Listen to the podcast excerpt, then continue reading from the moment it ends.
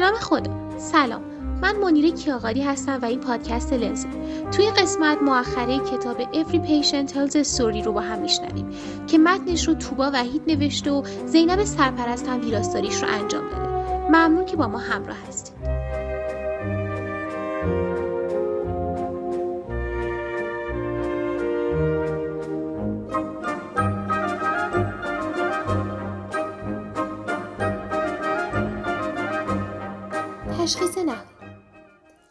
خاطره ای را از زبان نویسنده میشنوید. مرد جوانی به اسم جورج پشت تلفن بود و با صدای آروم و غمگین که در شلوغی مطب به سختی شنیده می‌شد گفت متاسفم. او برای من غریبه بود ولی دوست قدیمی زنی بود که هر دومون به خوبی میشناختیمش. جورج گفت 20 دقیقه پیش با هم تلفنی حرف زدن و زن جوان ازش خواسته بود فورا بره پیشش. جورج گفت وقتی که زن جوان زنگ خونه رو جواب نداد رفت که زنگ حیات خلوت رو بزنه. که دید روی نیمکت افتاده و رنگش پریده. برای همین سریع با اورژانس تماس گرفت. وقتی تلفن رو قطع کردم در مطبم رو بستم و افتادم روی صندلی. داشتم با آخرین باری که اون زن جوان یعنی جولی رو دیدم فکر می‌کردم. جولی خواهر کوچک زیبا و مرموز من مرده بود. وقتی که بالاخره قادر به فکر کردن شدم اولین چیزی که به ذهنم رسید این بود که چطور؟ چطور ممکنه یک زن جوان اینقدر ناگهانی بمیره که حتی فرصت زنگ زدن و کمک کردن نخواد نداشته باشه؟ این سوال برام عجیب و آشناست. هر وقت یکی از بیمارانم فوت کرد خانواده و دوستانش با بخت و ناراحتی این سوال رو ازم میپرسیدن. اینکه چطور شخصی که چند ساعت قبل سالم و سرزنده بود ناگهان میمیره. من همه تلاشم رو می‌کردم که علت رو براشون توضیح بدم. چون شاید این توضیح می‌تونست سختی و رنج از دست دادن عزیزشون رو کمتر کنه. قبلا که این سال رو میشنیدم برام عجیب بود. اما الان که برای خودم پیش اومده به نظرم منطقی و به شدت نیاز دارم بدونم چطور این اتفاق افتاده. خواهرم 42 ساله و سالم بود ولی الکل مصرف می‌کرد.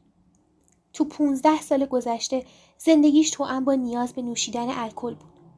این کار رو به طور افراطی از دبیرستان شروع کرده بود. بعد ازدواج و تولد پسرش مصرفش کمتر شد.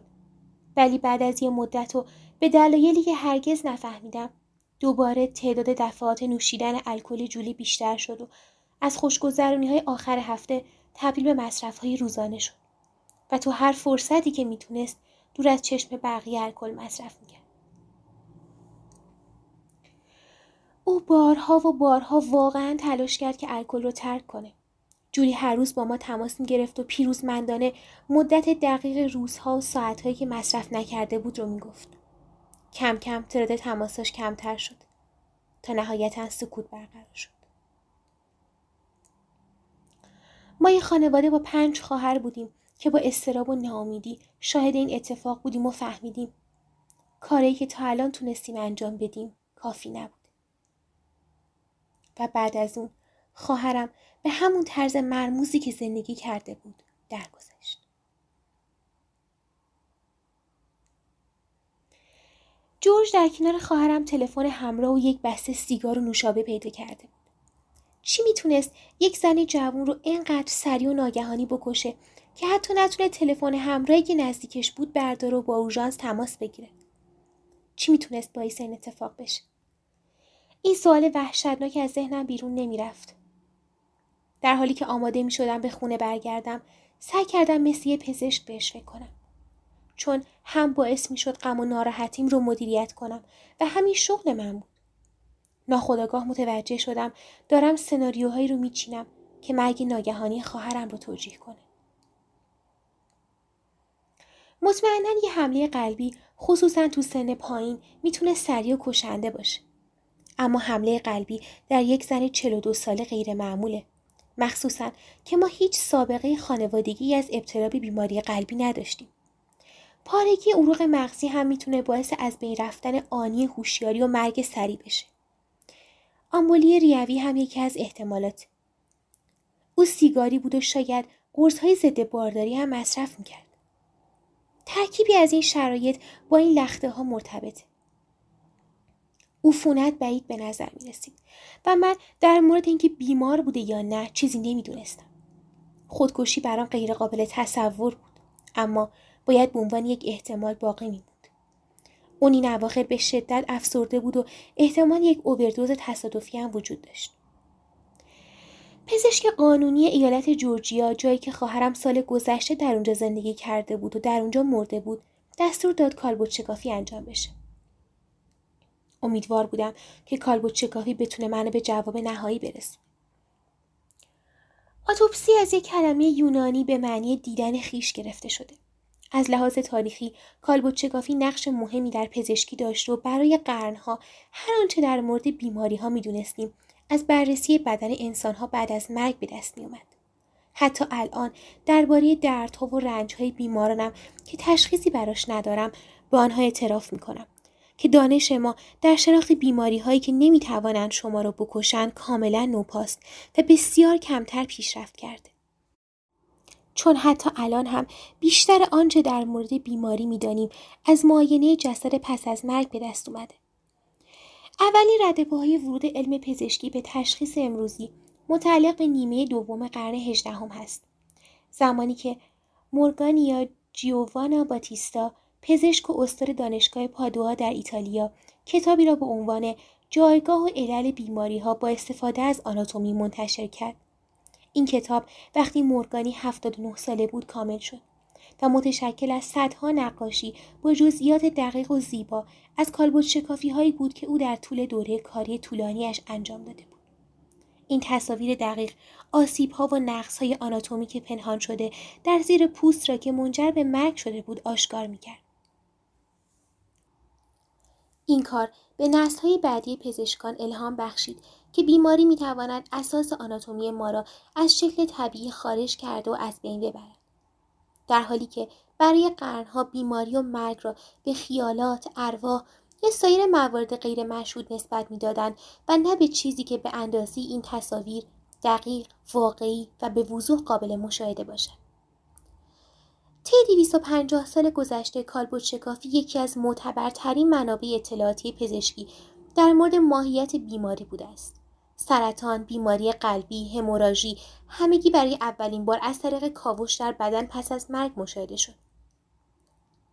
در قرن بیستم کالبوت شکافی به عنوان آخرین ابزار تشخیصی مورد استفاده قرار گرفت و حدوداً نیمی از بیمارانی که در بیمارستان فوت کردند تحت کالبوت شکافی قرار گرفتند. هرچند برای کمک به بیمار بسیار دیر بود اما اطلاعات مفیدی برای پزشک بیمارستان و خانواده به دست می آمد. بیماری هایی که فراموش شده بود یا با فناوری های موجود قابل شناسایی نبود با کالبوت شکافی مشاهده می شد و پزشکان از این اطلاعات به نفع بیماران بعدی خود استفاده می کنند. بیمارستان ها از این اطلاعات به عنوان نوعی تصمیم کیفیت در مورد مراقبت هایی که ارائه داده بودند و مهارت پزشکانی که آنجا تمرین و آموزش می‌دیدند استفاده می‌کردند. مزایایی برای خانواده داغ دیده هم وجود داشت. بیماری که عزیزشون رو گرفته بود ممکن بود برای اونها هم یک خطر بالقوه باشد. این روزها بیمارانی که در بیمارستان میمیرند جسدشون به ندرت برای کالبوت چکافی میره. بیمارستان ها قبلا برای کالبوت شکافی لازم بودند. کمیسیون مشترک اعتبار بخشی سازمان های بهداشتی نهاد نظارتی ناظر بر بیمارستان ها این مؤسسات را ملزم می کند که میزان کالبوت شکافی را حداقل در سطح 20 درصد حفظ کنند. 25 درصد برای بیمارستان های آموزشی و بیشتر مدافعان ها می‌گویند این کمترین میزان برای نظارت بر خطای تشخیصی و بیمارستانی بوده و همچنان نیز هست. کمیسیون این پیش نیاز را در سال 1970 حذف کرد. بی هم بیمه هم از چند سال بعدش دیگه هزینه کار رو پرداخت نکرد. تا همین اواخر کالبوت شکافی نیز یکی از اجزای اساسی در آموزش پزشکی به حساب می آمد و مشاهده آسیب های واقعی بیماری از مهمترین بخش آموزش پزشکی بود. حتی قبل از اینکه الزامات بیمارستان ها و برنامه های آموزشی بازگردانده بشه تعداد کالبوت شکافی های انجام شده به شدت کاهش یافته بود در دهه 1960 تقریبا نیمی از کسانی که در بیمارستان فوت کردند کالبد شکافی می شدند. تنها چهل سال بعد و در آغاز قرن 21 این میزان به کمتر از 6 درصد در بین مرگهای داخل بیمارستانی کاهش یافته بود. ما حتی نمی‌دانیم که در سالهای اخیر چه تعدادی کالبد شکافی انجام شده چون این داده ها دیگر جمعآوری نمی شود. در بیمارستان عمومی که من از بیماران مراقبت می کنم در سال 1983 93 کالبد شکافی انجام شده و در یک سال اخیر ما مجموعاً 11 کالبد شکافی انجام داده بودیم و تقریبا نیمی از آنها مربوط به نوزادان مرده بود. چیزی که اینجا در ایالات متحده رخ داده بود در همه جا رخ داده. کاهش تعداد کالبد شکافی در سطح جهانی تا حدودی به خاطر افزایش هزینه های مراقبت های بهداشتی همینطور نگرانی های فرهنگی دیرینه که کالبد شکافی رو نوعی تخلف بدنی می‌دونن هم در کاهش تعداد او موثر بوده اما نیروی محرکه اصلی که باعث سقوط در تعداد کالبد شکافی ها شده اطمینان رو به رشد پزشکان و اعتماد بیماران به تشخیص دقیق بیماری بوده است مطمئنا در طول نیم قرن گذشته توانایی تشخیص دقیق پزشکان به طرز چشمگیری بهبود پیدا کرده. مطالعه اخیر انجام شده توسط آژانس تحقیقات و کیفیت های بهداشتی ایالات متحده نشون میده احتمال اینکه یک پزشک خطای مهم تشخیصی انجام بده در هر دهه از نیمه قرن اخیر 25 درصد کاهش پیدا کرده. این نشان دهنده اثر بخشی فناوری های جدید تست هایی است که در اختیار داریم. اما این مطالعه همچنین نشون میده که پزشکان هنوز هم مشکلات مهمی را از دست می‌دهند و از هر دوازده کالبد شکافی یک مورد می‌توانست با تشخیص و منیجمنت متفاوت احتمالا زنده بمونه امروز پزشکان فقط در مواردی کالبد شکافی را درخواست می کنند که مرگ بیمار غیرمنتظره باشد یا بیماری زمینه تشخیص داده نشود و با توجه به این شرایط تعجب آور نیست که مشکلات مهمی نادیده گرفته بشه. به همین دلیله که دکتر کالبد شکافی را در مرگهای غیرمنتظره در وهله اول قرار می‌دهد تا این مشکلات را متوجه بشه. با این حال چندین مطالعه نشان داده است که پزشکان قادر به پیشبینی موارد غیرمنتظره نیستند در پزشکی همانطور که دونالد رامسفلد در مورد جنگ این رو گفته مواردی وجود داره که شما می‌دانید که آن را نمی‌دانید و چیزهایی وجود داره که شما نمی‌دانید و نیز نمی‌دانید که آنها را نمی‌دانید کالبد شکافی یکی از راه های کشف اون بنبست های تاریکه کاهش تعداد کالبد شکافی ها نشان دهنده اینه که نه پزشکان و نه بیمارستان ها به کشف بنبست های عمیق درباره چیزهایی که نمی‌دانیم آنها را نمی‌دانیم علاقمند نیستند. خواهرم در بیمارستان نمرده بود و احتمال تشخیص قطعی برای فوتش کم بود. مرگش مشکوک بود و برای همین مرگش هم جنبه پزشکی داشت و هم جنبه قانونی و جنایی. مدیکال اگزامینر و کرونرهای بازوهای تحقیقاتی دوقلویی هستند که برای بررسی مرگهای غیرمنتظره طراحی شدند. تفاوت اصلی بین این دو سیستم ها این است که مدیکال اگزامینرها همیشه پزشک هستند و معمولا پاتولوژیست هایی که توسط ایالات منصوب می شوند. اما کرونرها معموران انتخاب شده ای هستند که به ندرت پزشکند. هر دو مسئول تحقیق در مورد مرگهای غیرمنتظره در خارج از محیط بیمارستان هستند و تشخیص اینکه آیا جرمی باعث مرگ شده است هدف اصلی است. به علاوه مدیکال اگزامینر یک سیستم هشدار دهنده سریع برای شناسایی های نوپدید هستند و می توانند خدمات بهداشت عمومی را فراهم کنند. از آنجا که خواهرم در حیات خانه خودش درگذشت تحت اختیار سیستم پزشکی قانونی ایالت جورجیا قرار گرفت و جسد او برای کالبد برده شد مرگ غیرمنتظره یک زن جوان نیازمند تحقیق است تحقیقاتی که امیدوارم بتونه پاسخی برای من فراهم کنه در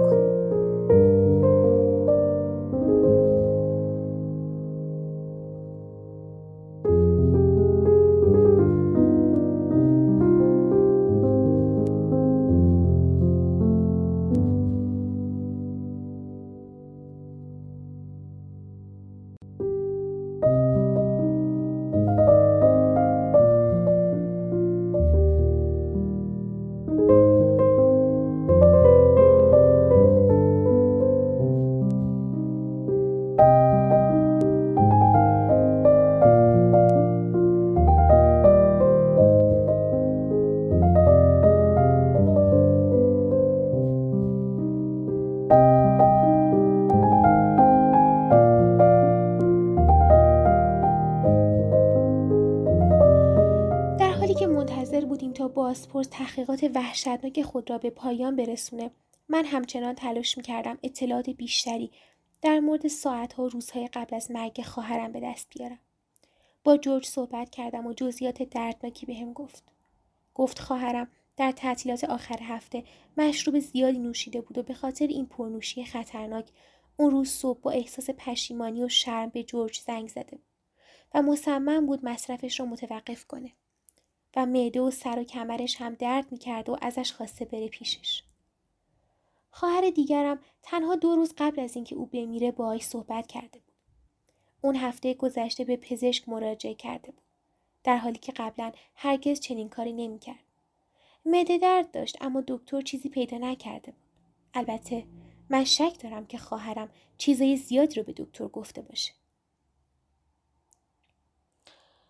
با مطب دکتری که جوری رو معاینه کرده بود تماس گرفتم و گزارش خواهرم رو پرسیدم. دکتر گفت او یه بار چند سال پیش اینجا بود و حدود یه ماه پیش دوباره مراجعه کرد.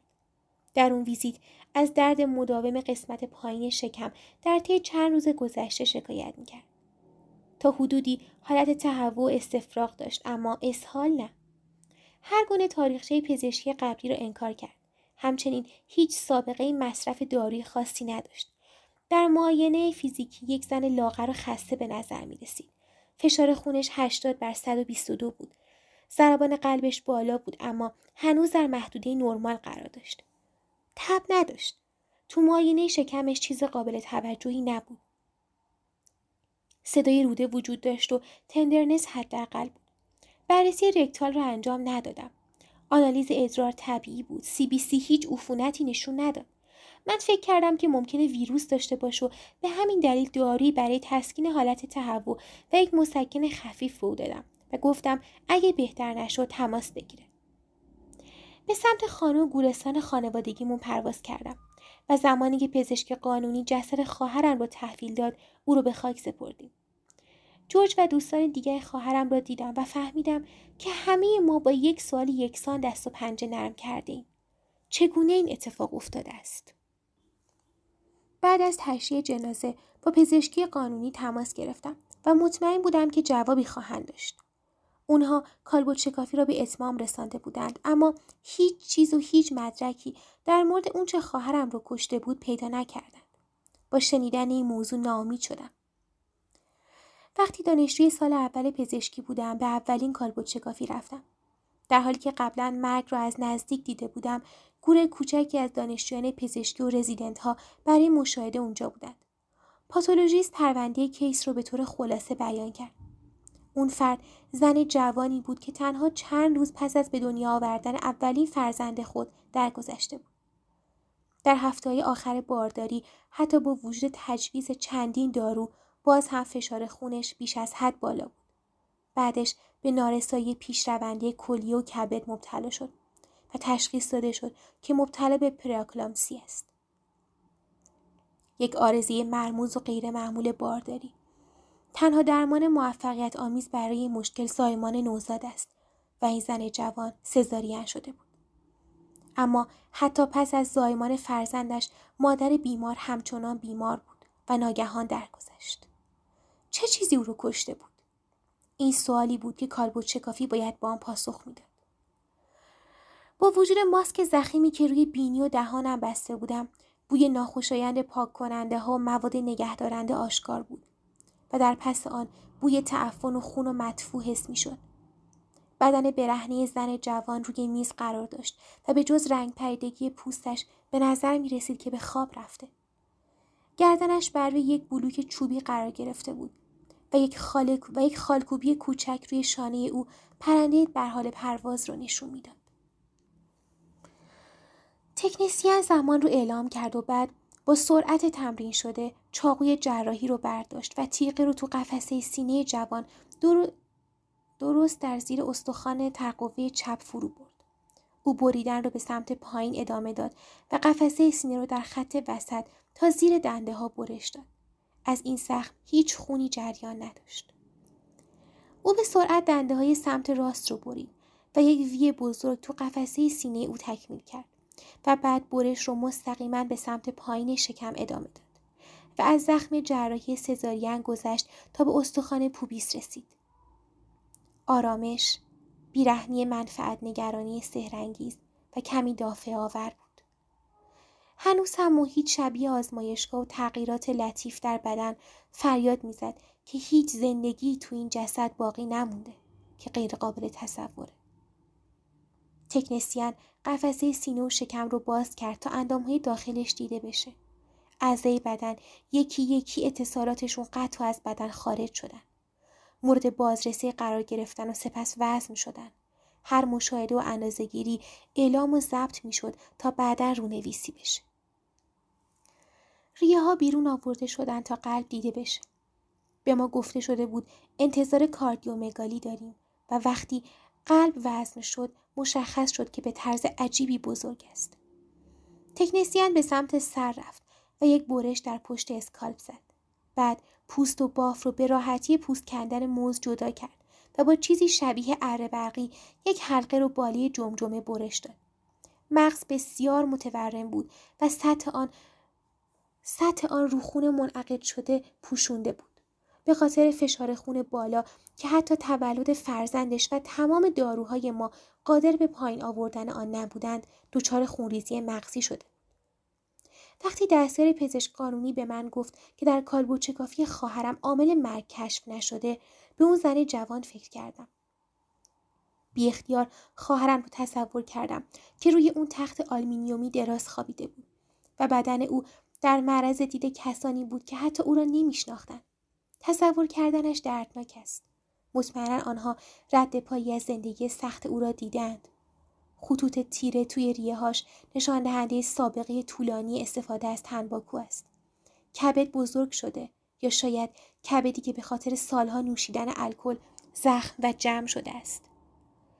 اما کالبوت شکافی نشون می‌داد که او نه در جای خونریزی شدیدی داشته نه لخته بزرگی در قلب یا ریههایش وجود داشته و نه به عفونت کشنده مبتلا شده در عوض او کاملا طبیعی به نظر می رسید. فقط چند چیز وجود دارد که می‌تونه شما رو بدون گذاشتن هیچ اثری از بین ببره. آیا او بیش از حد دارو مصرف کرده بود؟ آیا او چیز دیگری به الکل اضافه کرده بود و اگر بله آیا این کار را عمدن انجام داده؟ تصور یک ناامیدی که منجر به یک اووردوز عمدی دارو شود برایم غیرقابل تحمل بود. پلیس هیچ بطری قرص یا شواهدی از داروهای غیرقانونی در محل پیدا نکرد و هیچ یادداشتی وجود نداشت آیا ممکنه ریتم قلبی غیر طبیعی داشته باشه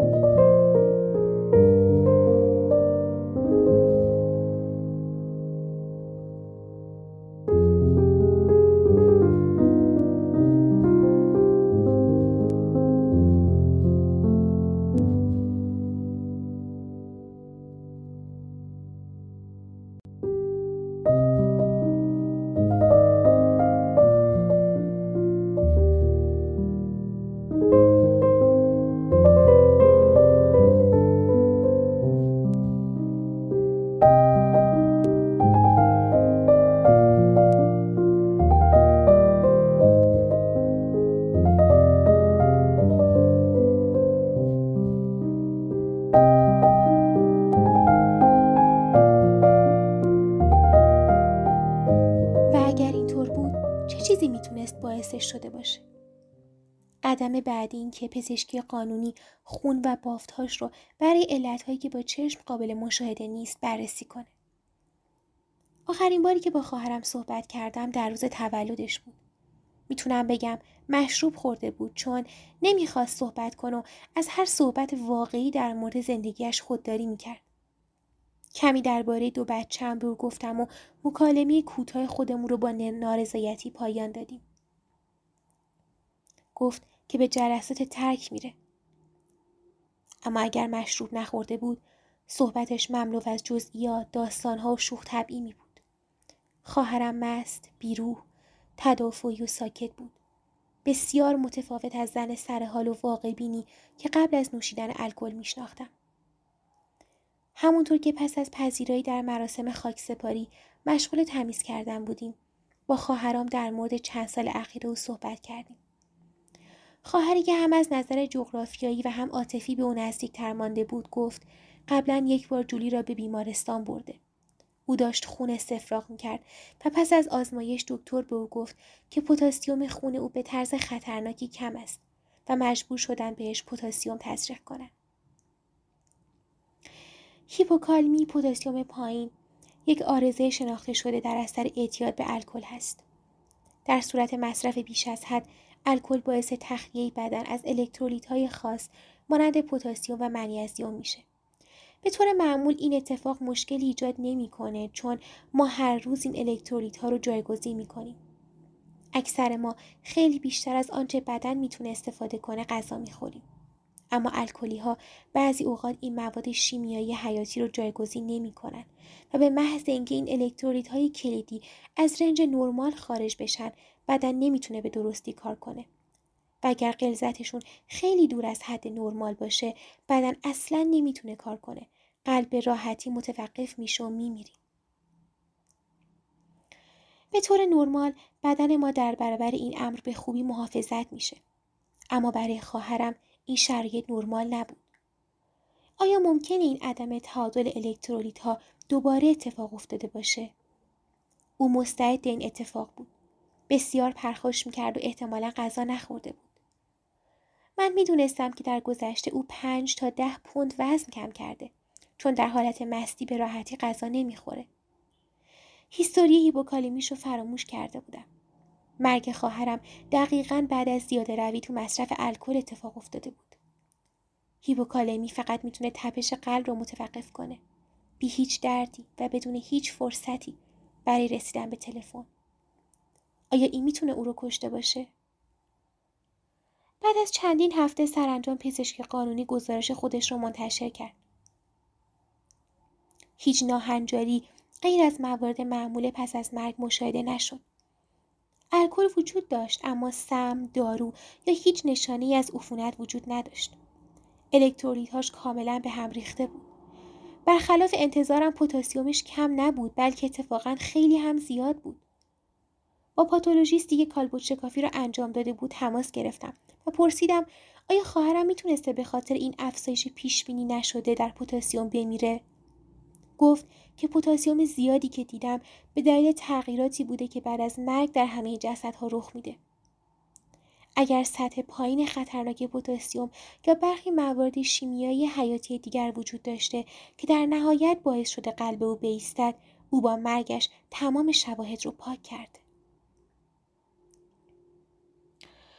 کالبوت جواب نداد اما وقتی سابقه هیپوکالمی کالبوت غیرقابل کشف و ناگهانی بودن مرگش رو کنار هم قرار دادم می‌تونستم داستان رو تو ذهنم تصور کنم. جورج به من گفت که جولی مشروب خورده بود و می‌دونستم که وقتی بیش از حد مشروب می‌خورد غذا نمی‌خورد. همه این عوامل باعث درد معده شده بود و او رو به مطب دکتر کشانده بود. پتاسیمش کم بود. به همین دلیل صبح روزی که مرد احساس درد و خستگی می‌کرد. کمبود پتاسیم باید قلب او را به یک ریتم نامنظم مهلک وارد کرده باشه. مرگ او تقریبا فوری بوده به طوری که حتی فرصتی برای تماس با اورژانس نمونده بود. کریسمس بعدی رو با سه خواهرم گذروندم. با هم در مورد جولی صحبت کردیم. اگرچه بیش از یک سال گذشته بود، داغ ما هنوز تازه بود و این تعطیلات اولین بار با هم بودن بدون او این درد رو شدیدتر می‌کرد. با آنها با زبان ساده در مورد اونچه کتاب های درسی من آن رو هیپوکالمی مینامند توضیح دادم و برداشتم را از داستان مرگ جولی توضیح دادم. با در دست داشتن قطعه نهایی پازل تونستیم داستان اون مرگ ناگهانی رو به یک داستان طولانی تر تبدیل کنیم. داستان بیماری جولی و داستان اعتیاد او به الکل. بله، او یک معتاد به الکل بود که مرد. اما او یک زن شاد و خاکی بود که شوخ طبیع گزنده هم داشت.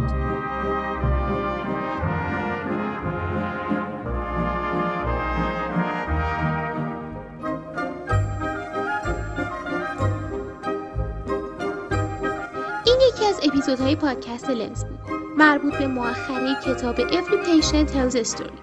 امیدوارم که لذت برده باشید. نظرتون چی بود؟ اگر انتقاد یا پیشنهادی دارید یا می‌خواید با همون همکاری کنید حتما بهمون بگید. پادکست لنز کاریز از تیم مدیکیشن که هستی اصلیش رو بچه های ورودی 97 پزشکی تهران داشته به امید گسترش فرهنگ مطالعه. خدا